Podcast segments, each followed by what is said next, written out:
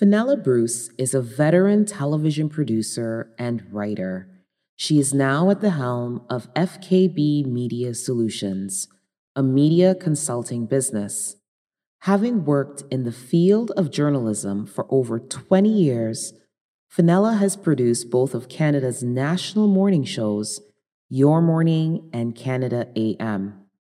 She has been the senior writer or producer at numerous major market television stations, including CTV News Channel, CTV National, CP24, City TV, Toronto One, and BET.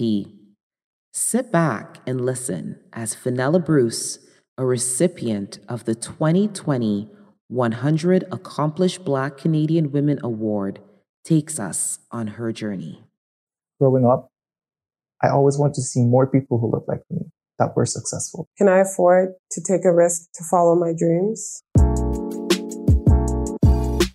We are excited to bring you the Make Your Mark podcast hosted by philanthropist Kim Niles. The Make Your Mark podcast allows you to hear personal stories of resilience by professionals and public figures of color. Our guests unapologetically share their triumphs, lessons learned, and how they found balance in their experiences. Tune in to equip yourself with strategies and coping mechanisms on how to boldly make your mark. Subscribe and listen now.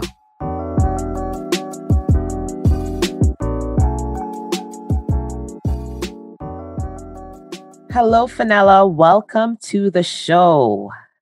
Hi, Kim. So happy to be here. I know this is a bit different. Usually you're the one behind the scenes pushing everyone forward. And today we get to learn about Fenella Bruce. And I am super excited please tell our viewers a little bit about yourself and your journey into becoming a media consultant.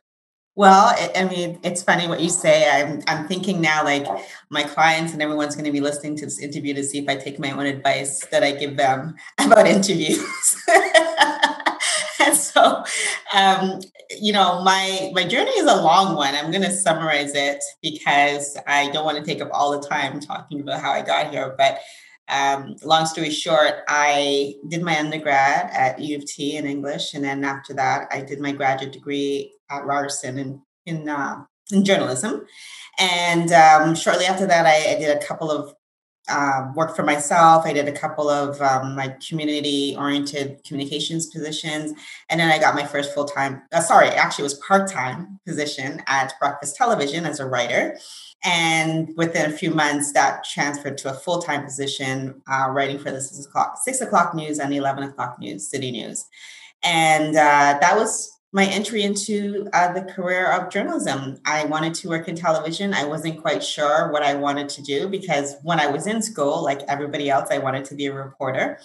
And then I soon found out that, yeah, that's not going to happen right out of school. And you kind of needed to work your way up um, and do different things to to get that opportunity.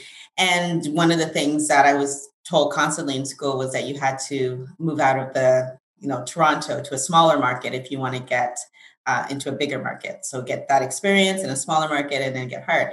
I wasn't interested in moving. Um, one of the main reasons is, as you know, Toronto is very multicultural. If I move out of Toronto, I'm probably going to be very lonely person.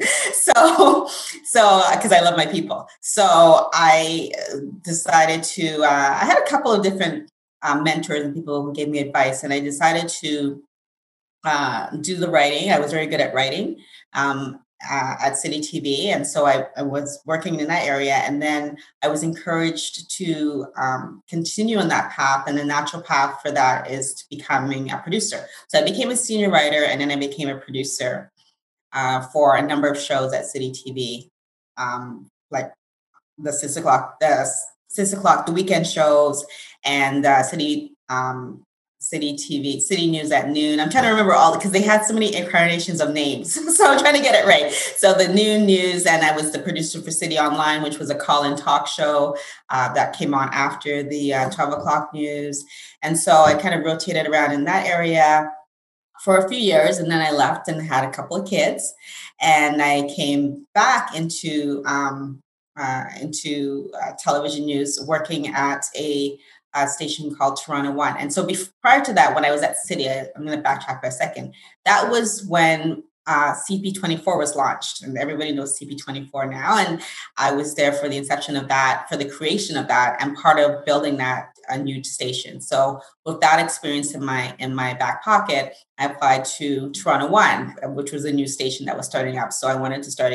I wanted to help develop a station again from the grassroots. It's a really interesting experience, and to be part of something that um, you're just you know, going with new ideas and trying to change, you know, move the needle, move the dial on what's out there already. So I worked at Toronto One for a few few years until that station was bought out, and then I went back to City, and I worked there. I did it. Um, um, was producing series for them, and then I was working again on City Online and the Twelve O'clock News, and then I moved on to uh, Canada AM, where I was a producer, the news producer there for about six or seven years, and so I produced the news for for that show as well as um, the show, overall show itself. I was the back in uh, backup fill, fill in producer for that, so I would produce a show as well. And then I'm Canada AM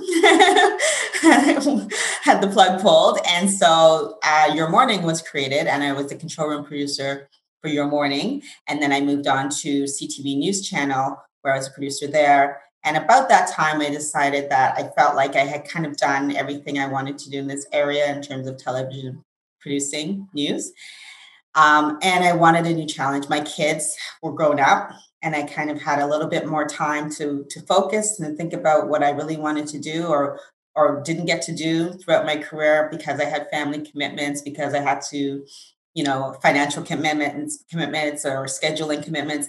So I kind of, you know, just thought about what I wanted to do. I had a job coach that helped me cultivate my idea, uh, you know, figure out financially if I could do it. And I started sort of doing a little bit of publicity from mainly people who had who asked me. It was kind of like a natural progression that I would bump, I bumped into someone and, you know, they asked me if I could do something for them. And I had always throughout years been doing things on the side anyway. So it wasn't like I wasn't ever doing things um, like I like to tell people I'm your typical typical Caribbean. I had like you know four or five jobs happening, so I was always doing some little thing on the side. Even when I was at City TV in the early days, I was actually a music manager. That's a whole other life. and so I had you know artists that I was managing, right? So um, so when I was doing some of those smaller projects, when I was at CTV News Channel, it started just sort of snowballing into what I wanted to do, anyways. And by the time I left, which they were asking me to stay, I was like, I can't do both. I had too much stuff happening, and want something had to give, right? And it was time for me to go. So I left, and that was three years ago. And I started my own uh, company, FKB Media Solutions and I've been going since. And so FKB Media Solutions, I like to tell people is sort of all things media. It's sort of a, a combination of of everything that I've learned in my like 25 year career. So I do publicity, I do media consulting, I do media training, media workshops, um, media literacy. And yes, I used to teach media literacy while I was working at City TV and at, at Canada AM. I would finish work and then I would go and teach at Centennial College uh, media, media theory class. So I have that ex- for five years. I did that, so I have that experience. And I also have obviously my television production experience. So I do some of that, TV producing, and I do live stream producing, which we're all into now. So all of these things come together, and I do media sponsorship acquisition. So all of these things kind of come together, and uh, it keeps me quite busy. Wow. So my career in a nutshell. You, as I said, like veteran is definitely the word. Like you're in every aspect of media. Fenella, how did you know that you wanted to get into this world? Well, when I was younger, I would, the TV was the magic box, right? And so I wanted to, I couldn't figure out how those people were in there, how they got in there. I, you know, I was mesmerized, as most kids are, right, with the whole thing. And so I knew, like, I knew I wanted to do something in television. I was always a writer. I was very good at creative writing. I would write stories and poetry. I had like one of my first poems published in like the Toronto Sun. And so I knew that I had that skill set. I didn't know how to formulate what it is that I wanted to do. Right. And so when I finished, and throughout high school, I was writing, I, I thought about at one point becoming a lawyer because I did very, very well in my law class. So I was sort of uh, in high school uncertain about what it is, but I knew it was going to be something creative. I knew it was going to be something writing, maybe something in television, but I wasn't sure about how to get there. And so when I finished, when I was applying to universities, I did apply to Carleton because they have one of the best journalism schools. And I applied to York, um, which I, I got a scholarship for. And I applied to U of T. And I got into all of those schools. And why I didn't end up going to Carleton was that I wasn't 100% sure I wanted to do journalism. I didn't want to be locked into a journalism degree in case that's not what I wanted to do. I also didn't really want to leave home. so so there was there was a twofold there. And so I was like, I would rather, I wanted to, I said, you know, I'd rather, you know, do my BA and then see if I still was interested in it, then I could do a graduate program or a master's program and um, I still had that degree to fall back on for anything else.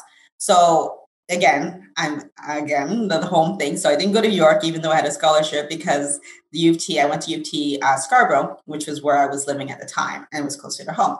So when I was there, I still felt that that you know media bug pulling at me. So I ended up writing for the school paper. Um, I worked for um, the paper there and I worked for the varsity downtown. I ended up um, becoming the program director for the news, for the um, radio station. And I also had my own radio show. I was playing music, like my dad's old records. You're really taking me back here. and then I, um, I and TV was the missing piece, but there was no television aspect for me to do, right? But I knew I was interested in journalism. Like I, I really enjoyed it. I really enjoyed what I was doing, and so then I started looking into graduate programs. And so uh, by the time I finished at maybe my second year at U of T, I knew that I wanted to go into journalism. And so I figured out the path um, to get there, which was applying. I applied to Ryerson there was a couple other ones. Western, I think, had one, but I applied to Ryerson again because I wanted to stay local. And that program uh, takes 60 people from across Canada, and 700 people applied. Oh wow! yeah, so it, it, was. It's not an easy program to get into. You have to write an essay. You have to do a current events test. You have to do an interview. And I actually, luck of the draw, my interview was with the dean of the journalism program. I was like, really? I didn't know that at the time, though. I only realized that once I got into the program and class started, and he walked in to introduce himself, and I was like, "Are you kidding me?" but it was good, obviously, because I got in. So um, that's that's how I got into to television. And then when I was at Ryerson, you know you you do general sort of it was a two year program so you kind of do a general thing where you learn all areas in the first year and then in second year you you stream down. And i just picked everything television possible. That was my interest. I knew i wasn't going to go into print. I knew i wasn't going to go into radio. It was television what is the life of a producer like so we see the end at the end of every movie we see producers we see all these fancy names and titles but what does the behind the scenes look like? Well, I can speak more to um, a news producer. Some things are transferable to a television producer, and there's different types of producers. There's executive producers, and they're generally the people with the money who are financing it, right? But um, you know, the producer who's doing, say, the grant work um, in news is the person who is uh, assigning the stories, who's deciding on you know what what content is going in, deciding on the flow of the show. Um, so at CTV News Channel, one of the positions I was the lineup producer. So I would literally put together the show. Say I'm working a shift, so it's three hours uh, of the show. I would decide what the headlines are. I would decide um, all the different the news flow, so the order of the stories, and then I would assign them to the writers uh, for that station, there was no reporters, but when I was at City TV, I would assign it to the reporters uh, to do the story. Producers also generally vet the scripts. Um, they should be like the last eyes on the script, so make sure everything is factual, clear, etc. Right for any sort of mistakes, and uh, they're in the control room sometimes you might have two different producers for this, but generally speaking, they're in the control room and they're making sure that the show flows properly. If there's breaking news, getting that information to the anchor, uh, you know, addressing any issues. You see the anchor with the IFB in their air, so they will be talking to the producer if there's anything that they need to know or any clarification that they need to have on anything. So they make sure that the show is is on time. You'll have a producer's assistant who times the show out, but you'll also make the call if it's heavy, what you should drop, if it's light, what you should add in, those sort of sort of editorial decisions. Oh, that sounds stressful. it, it, can be stressful depending on the show. Um, you know, it was it was. Uh, I, I tell you something. There's something to be said for your brain um, and adjusting for things when, for example, with Canada AM and also for breakfast television, where you're getting up in the middle of the night at, you know, for for um, Canada AM, I used to get up at 2 a.m. And also keep in mind, I lived close to the station. So that helped me a lot, right? I li- literally, I timed it. I lived like 11 minutes from the station, wow. right? Okay. Um, but that's because there's no traffic and I'm all highway, right? So you know, you're getting up at 2 a.m. I get into work at 3 a.m. and I need to like know what the news was yesterday, know what the news agenda should be for today, the day that I'm working, um, what you know the headlines or the big story is, how we're going to manage that in the morning. Uh, you know, reading wire copy, looking at video that you know has coming in. Sometimes things are breaking overnight, stuff that's coming in, making sense of it, assigning it. So you're functioning and you're hitting the ground running. There's no time to sort of warm up because you literally have like three hours. And, and in that time, you have a morning meeting. So that's like a half an hour there that's taken out to get the show going for 6 a.m. Mm, I'll keep my job. so it, it, can be stressful. It can be stressful, especially like I said, when there's breaking news, it can be very stressful but um, it's an adrenaline rush, right? And so I like what I really liked about television versus say print or radio was that every day I came in it was different, and it was in you know, and it was it was a challenge, and I like challenges, and it was uh, a different story every day, and and you know, you have to if you're a journalist unless you're specializing in something, you kind of have to be knowledgeable on everything we have to have sort of a working knowledge of what's happening in the world, who the players are, what it, what something means, right? If someone does something, what it can mean to you know society or it can mean to an issue. So it, it keeps your brain going, right? And so I liked that. I like to be stimulating versus you know going in every day to the same sort of job and just you know doing the same routine. I've had in, in, in university they've had those jobs right where data entry where you're just you know entering numbers and punching a clock and going home. I knew i couldn't do that for the rest of my life I mean, there's definitely something to say for diversity in your workplace and having every day different. It keeps it exciting, keeps you on your toes, but you also got to be on your game for sure. Because, and if, if just like you said, breaking news, you got to know, okay, what can I drop? What can I pull from this slot to ensure that your viewers, because I'm sure that's something that's measured, uh, based on each show, that they're they're excited about watching your show because you're always on top of it. Yeah, definitely. I mean, my kids will tell you growing up, there's like, can we turn off the news? because it was on all the time, right? Like, I mean, we had more than one TV, right? But I would always have it on, just even, I'm not necessarily I was watching it, just in the background, because I just wanted to always sort of, I didn't want to be caught with my pants down, right? I always wanted to be knowing what was happening. And then, of course, with the advent of you know smartphones and, and social media it made things even worse right? Because now you're paying attention or you're getting alerts on your phone about what's happening. But uh, you know it, it can be a lot and it can be overload. When i was on my mat leave i purposely didn't watch anything other than kids shows right? I just because i needed to decompress because it was just it was a constant like i knew the stories that were happening, particularly at the time when I was at City, very local stories, right? And I also knew the backstories, the things that people didn't know about, right?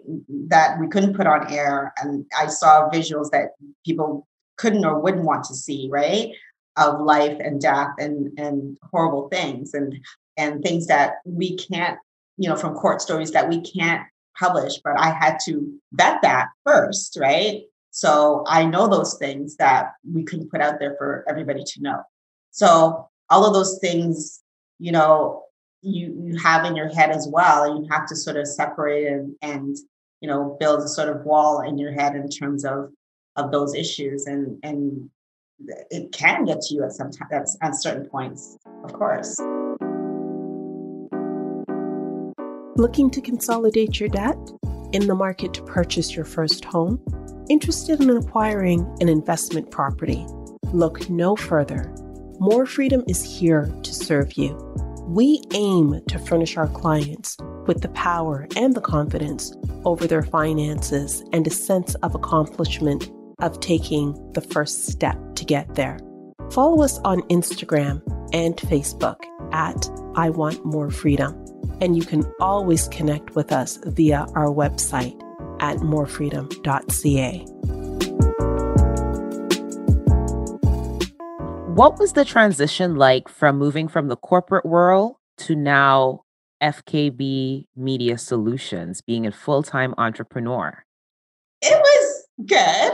Uh, it was an adjustment. I think a couple of things that I had to get used to because um, people think, oh, you work for yourself, so you can set your own schedule and do your own thing. And and so, and you know, they can call you anytime and chit chat with you. right? So I had to um, learn to set boundaries for people and and myself, right? And so you have to be, and I, I'm a pretty um, regimented person, pretty routine person. So, uh, you know, I, I one thing I do do that I get, you know, people laugh about, but I spent so many years, Kim, jumping out of bed to an alarm clock that I get up very gradually now. And I don't get up early. And when I say early, what I mean is like, you know, if you're going to a job for like eight or nine, getting up at seven or whatever, right? I get out, I get up between the hours of like 8 and 9 a.m. And so, and, and I don't have an alarm clock. Well, I do have an alarm clock, but I don't set it. right? So, so, um, but once my day has started, my day, I, I would say starts officially like nine. I have my first meeting every morning at 9 30 with my assistant. So by about 9 30, I'm, I'm hitting the road and I, I don't wrap up really, if I'm being honest, till about maybe 10 or 11 at night.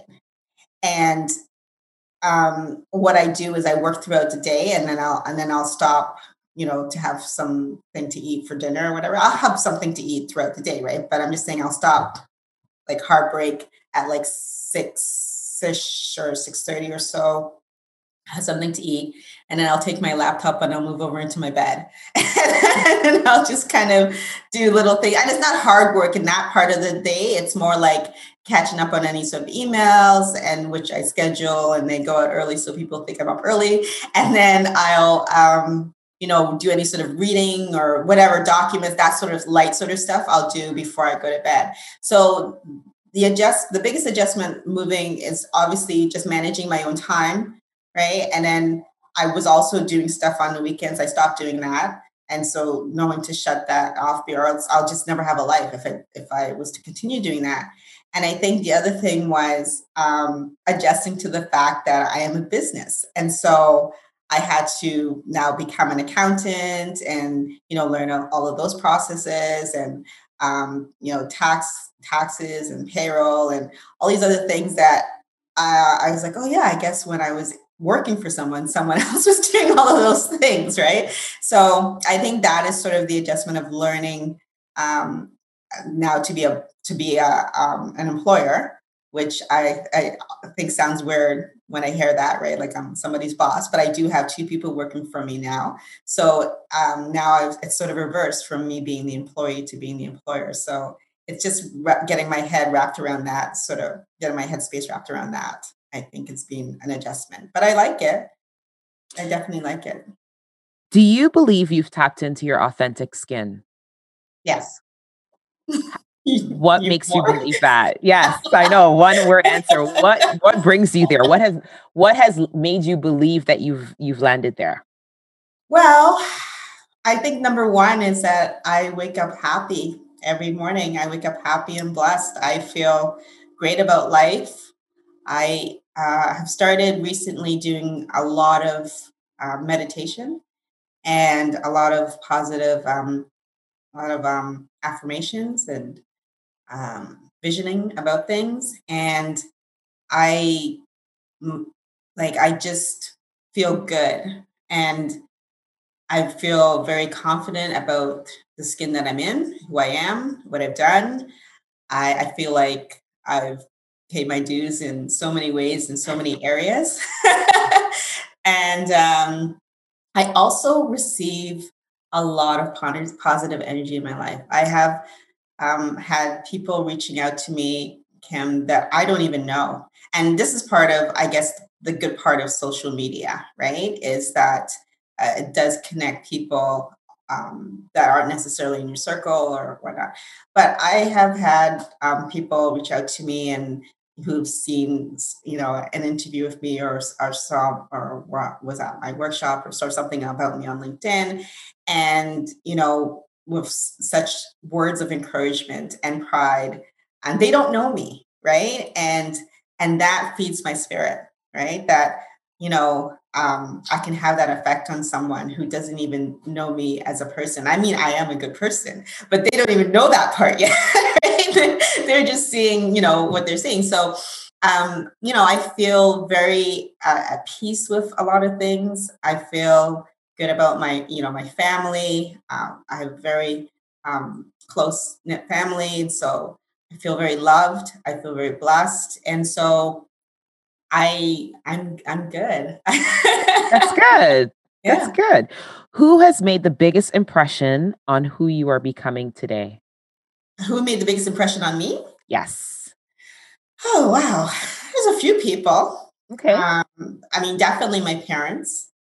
My parents uh, have been so instrumental in my in my upbringing and also um, who I am today, and also just uh, their support of me currently. Right? They they've always been very, um, you know, helpful to me um, with my my children, with what I want to pursue. Um, my mother uh, is definitely you know one of my top role models and she's a very strong woman and she's you know she came uh, she she you know we talked about this the other day like she my, my parents are from Guyana and they met in England. And she went to England to do her nursing, um, her nursing uh, degree. And, you know, she left home at like 18, I think 18 or 19 and went to a new country, right? you know, to go to school and, you know, and then, and, you know, she met my father and then they, my father felt like, um, and he had gone there and he you know he was in the air force and stuff. And so he had felt like there was a lot of at the time there was a lot of racism in in britain and he felt that particularly for him um, he had a couple of you know race one of them physical like incidents involving racism and he felt like he wanted a better life for his children and we moved us all to canada right? Another foreign country didn't know anybody and started you know built a life there. So definitely the the the um, the risk taking, the family uh, focus, you know, the courage um, to to take on new things and to to try new things. They, that comes from my parents, and and that influence of of that I can do anything and I can try anything and I can go anywhere. I one of the things with my own children growing up is that every year I made sure we went somewhere, some different part of the world, so that they can see how other people live and they can have that experience and they can um, um, enjoy other cultures and that they're not limited thinking that this is this is it, right? Where we live. There's there's a whole big world out there. I mean, right now my, my daughter lives in, in British Columbia, right? And so, you know, I and and you know, people are so surprised. Oh my gosh, she, you know, she's 21 and she moved across the country and she doesn't have any family there. And it's like, okay, she's she'll be okay. you, know, you know, and so that that kind of spirit, like I I definitely got from my parents. And um I would say they're they're definitely the you know, my father stressed the importance of education. He was very involved with my brother and I, and, and so he was always in the schools, making sure he was our spokesperson, making sure that we were treated fairly. Um, we were part of an initiative. This is way back now. We're going way back. That there was actually, I don't know if people remember this, there was actually before the Afrocentric School, there was a Black school and on Saturdays, and they had a program, and we went to that program. We were part of this pilot that went to the program to learn about Black history, and this was in the seventies, late seventies. So um, late seventies, maybe early eight. No, I wouldn't say it's late seventies. And so you know, you know, he was always you know get an education, and you know you can you know you have a lot of you know opportunities and so my brother right now is like he's a he's a certified accountant. He's like um, the financial analyst for nike. He's doing quite well you know and so you know i think my parents were onto something. I, I think i'm doing quite well. So you know they they steered us in the, in the right direction. And i think i think that for for anyone and for maybe a lot of the issues that we were having, particularly in the Black community, that we should look at parenting and maybe focus more on that area. Right? And and you know and and sometimes you know you i don't want to say you can't blame you but you don't go to school for parenting right? So if you come from a good home that kind of tra- transfers on. But if you don't you don't have those tools. And so someone has to to, to give you those tools or to teach you so that you can pass them on to your kids. And that's why we have this program. so they could learn from trailblazers like yourself. Because if eh, we've ever had a time in time that parenting is very limited, like it's, it does, it's, I don't want to say it's non existent, mm-hmm. but it's, it's sometimes rare that children will be afforded the experience that you had or your children had. Mm-hmm. So go ahead. No, no, I was just gonna say, like, it's so funny because you you grow up obviously with the things when that you don't like that your parents make you do, right? And you're mad at them or whatnot. And but when I was parenting, when my kids were young, and I had a situation, I would think, what would my parents do? what did they do at this point? And and that's what I would do, right? It was based on what I had been taught, right? Because in the end, they were right. Whatever they were, you know, saying or doing, they were right. But you also came from a place where your parents, uh, you know, hard work was the format in the house, structure, discipline. And unfortunately, sometimes we don't have that in households, and people teach what they know. Just like you just said, right? When you would have a situation with your kids, well, what, what would my parents do? And you would do exactly what they did with you. And that's where why we need parenting to be more at top of mind today because the first place is the learning starts at home and then it moves into the schools and but a lot of times now we are very dependent on the school system to teach our children mm-hmm. and i mm-hmm. think that's where the breakdown is beginning to happen or has happened till now so no, definitely and and i think um there are a lot of I, I don't want people to think i'm not trying to be judgy there are a lot of um circumstances, right? Definitely like economics plays into it, right? Where, you know, you may have all of the best intentions to be an amazing parent, but if you have to work 12 hours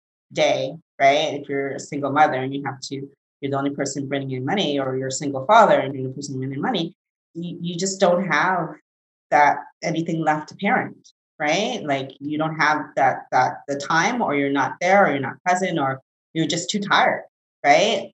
But I also have always said too, this has been a bone of contention for me, that I feel like this society has not been set up for families. The hours that you expect people to work, the childcare that's not available. When I was working my shift work, right? Like, you know, I didn't have I I there was there was nobody that could have and I was a single mother. There was nobody who could um, be with my kids. Like I could have them stay overnight, right, to be with my kids in the morning, right? I had um, a friend's mother who would come over at 11 o'clock at night and stay at my house so that she would be there in the morning with my kids. So there's no overnight care. And there's a lot of people that work shift work. There's no overnight care for kids that isn't in place, right? Even when you have people who work a regular day shift, you know, then you have these, and I and I had a day shift at one point where then I had to pay for before care because I had to be at work for eight o'clock. So I had to drop my kids off at like 7 30 in the morning. Right. And then you have to pay for aftercare because the, the school finishes at you know 334 and then there's that time. Nobody's finishing work at 334 so now you have to pay $20 you know aftercare for for someone to watch your kid for the school to watch your kids or whatever after school program that is right? So you know it's not about trying to have a family structure. And i think that one of the things i know I, I feel for a lot of people right now who are you know, have their kids at home and all that sort of stuff because it is, if you're not used to it, it's a very hard thing to adjust to. But I also think that it's it's beneficial now for people who are working from home that they now are seeing more of their kids and maybe getting to know their kids a little better. Tired of being tired? Seeking to build your self confidence? Are you feeling uncomfortable in your skin? It's time to move with Kim. Studies have shown that in this era of exponential growth of the metabolic syndrome and obesity, lifestyle modifications have been proven to be one of the most effective ways to improve your health and quality of life. Let's chat about you, your goals, and how we will get you there. Send your inquiries to hello at kimniles.com and let's start conditioning your mental and physical health today.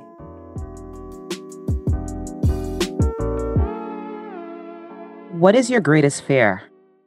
my greatest fear. Um, my greatest fear. Well, I, I suppose that I mean, I don't want to, I want to be healthy, right? So I don't want to, you know, my greatest fear is being sick, I suppose right? Like I I try to focus um particularly now as I'm getting older, I try to focus on my health and I was always a person who, you know, ate properly and I try to get in my ex I don't like exercising. Sorry, Kim. I don't like exercising. but I do it, right? And um, you know, even if I do it a little bit, I still try to do it and and you know, even if it's just going for a walk and whatnot, because I know it's good for me. And and so, you know, definitely during when the pandemic hit, oh my gosh, I was a nervous wreck because I was like watching all these horror stories of people getting sick on TV and I didn't and how bad this thing could be. And I just didn't want to get sick. And so definitely that that is a concern of mine because there's so many different things that you hear and you know this can cause you cancer and this can you know um, leads to Alzheimer's or whatever it is, right? That those things, I try not to focus on it because it's the negative things, right? But I think that's what I worry about that, you know, maybe I something may happen to me and I won't be able to accomplish everything that I want to accomplish before the Lord decides it's time for me to come home your health is definitely your wealth. You know, I had to say that. it is. It is. It's so important. That's why I don't play. That's why I have my self care Sundays and I take care of myself and I, you know, pamper myself. I do my nails. I give myself a facial.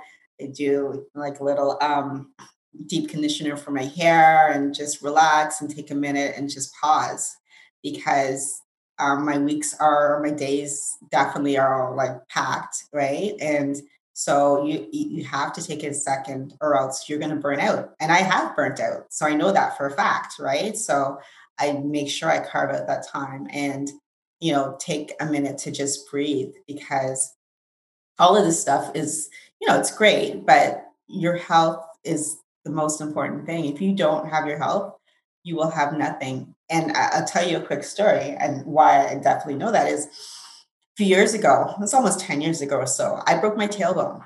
And your tailbone is like it's a really tiny thing, right? It's a little tiny thing, little tiny. They call it a coccyx, I think, is, is the medical term. And um, I did not realize how important that was until it was broken. And you, uh, it took me like like if I want to say my entire um, recuperation fully, two years, right? Initially, uh, you cannot sit, right? Could not sit properly. I had a, like a donut that I had to sit on. Um, could not turn over, right? Like in bed, like it, it was painful to turn, so I had to sleep like one way, right? You can barely walk. It was very hard to walk, right? It was horrible and then and then even once i had done physio and it, you know it had healed i still had constant pain when i sat for a long time you know or i had to sit on a cushion you know and and you know when it was colder i could feel the pain in my back. So this little thing that i took for granted and i thought was no big deal was the center of my whole mobility right? And and literally you know and knocked me off of work for like four months right? So you know that's when you realize right like how and you know how important your health i couldn't work i couldn't you know do things with my kids i couldn't move i was you know my father came and took care of me like it was it was like wow like your health if you don't have it you have nothing. Definitely i mean it's so it's crazy how little things on your body that can get tampered with like your tailbone's a big deal like that's a big injury but little things it could be like your big toe or your mm-hmm. pinky toe or like a finger and they're like oh my goodness like i didn't appreciate that before but definitely you have to take care of yourself because it is essential without your health you have nothing and i say that all the time and i think people think oh you know she just likes to move but really it you just have one injury and it will really show you how much you need to appreciate the one body that you're given. Exactly. And treat it like a temple. A true, te- like, seriously, your body is definitely a temple. As we begin to wrap up, what is a message you would give to your younger self? L- looking back now, you're writing your memoirs. What is that message that you would give to your younger self? Um, I would definitely have believed in myself more earlier. Uh, one of the things that people say to me, oh my gosh, you're so brave that you quit your job and started your own business. And, you know, when I was working, and one of the things you you talked about earlier seeing like names of producers and credits and now in the news they don't even do that anymore. I think they do it at christmas and that's it right? But when i was at city was part of the union thing so a lot of people used to see my name in the credits. But you always at the end would see you know whether it's moses Znaimer's name or bell media or whoever and they're getting credit they're not in the trenches right but they're getting the credit right for what you did and so i'm like i can make these people millions of dollars a year why wouldn't I do that for me? Right. So why wouldn't I bet on me? Right. And because they're betting on me, they certainly are at a real deal. Right. so why wouldn't I do that? So I, I and I, and I think that I would have probably done this earlier if not for my family situation because like I said, I was always entrepreneurial in spirit. I was always doing something even when I finished school and I didn't get hired right away at my dream like um, television job, I was doing PR for community organizations. I was write freelance writing. I was writing for music magazines. I told you a whole other life. I was doing a lot of other things, right? Hustling. And so, you know, it was always there. So, you know, maybe I would have done it um, sooner uh, if I have maybe the confidence uh, a little earlier. And I think that um, I would probably tell my younger self as well this is a whole uh, this is a whole other discussion kim but definitely i would have made different choices in my romance romantic department definitely. Okay. What would be a piece of advice you'd give to a young person today?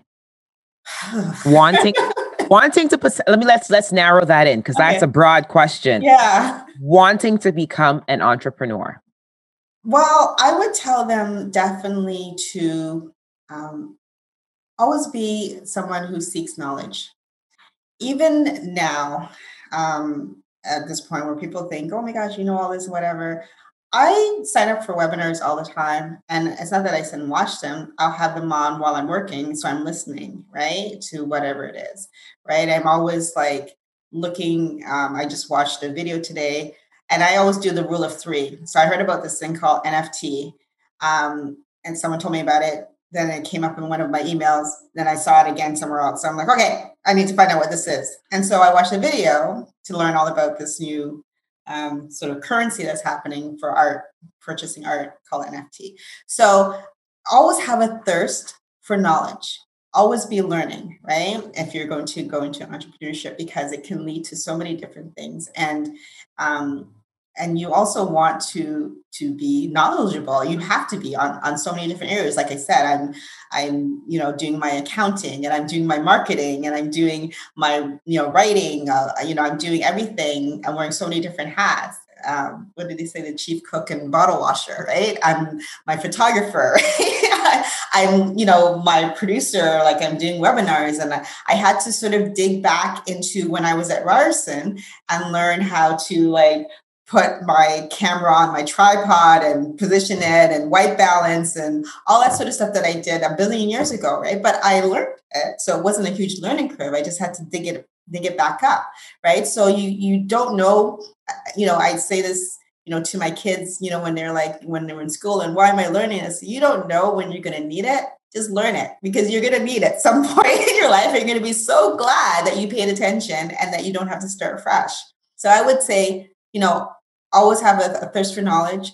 Um, if you have an idea and you believe in that idea, and someone doesn't believe in that idea, keep it moving, right? Like you, the person who has to believe in it is you, right? And if you let somebody throw you off your game, then it's not a good idea because you don't believe in it, right?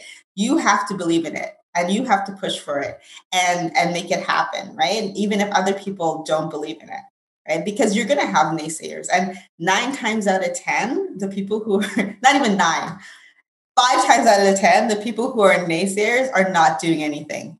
And so, you know, why am I going to listen to somebody who hasn't started a business, who isn't running a business, who isn't running a successful business? Why am I going to listen to them when they tell me it's not going to work?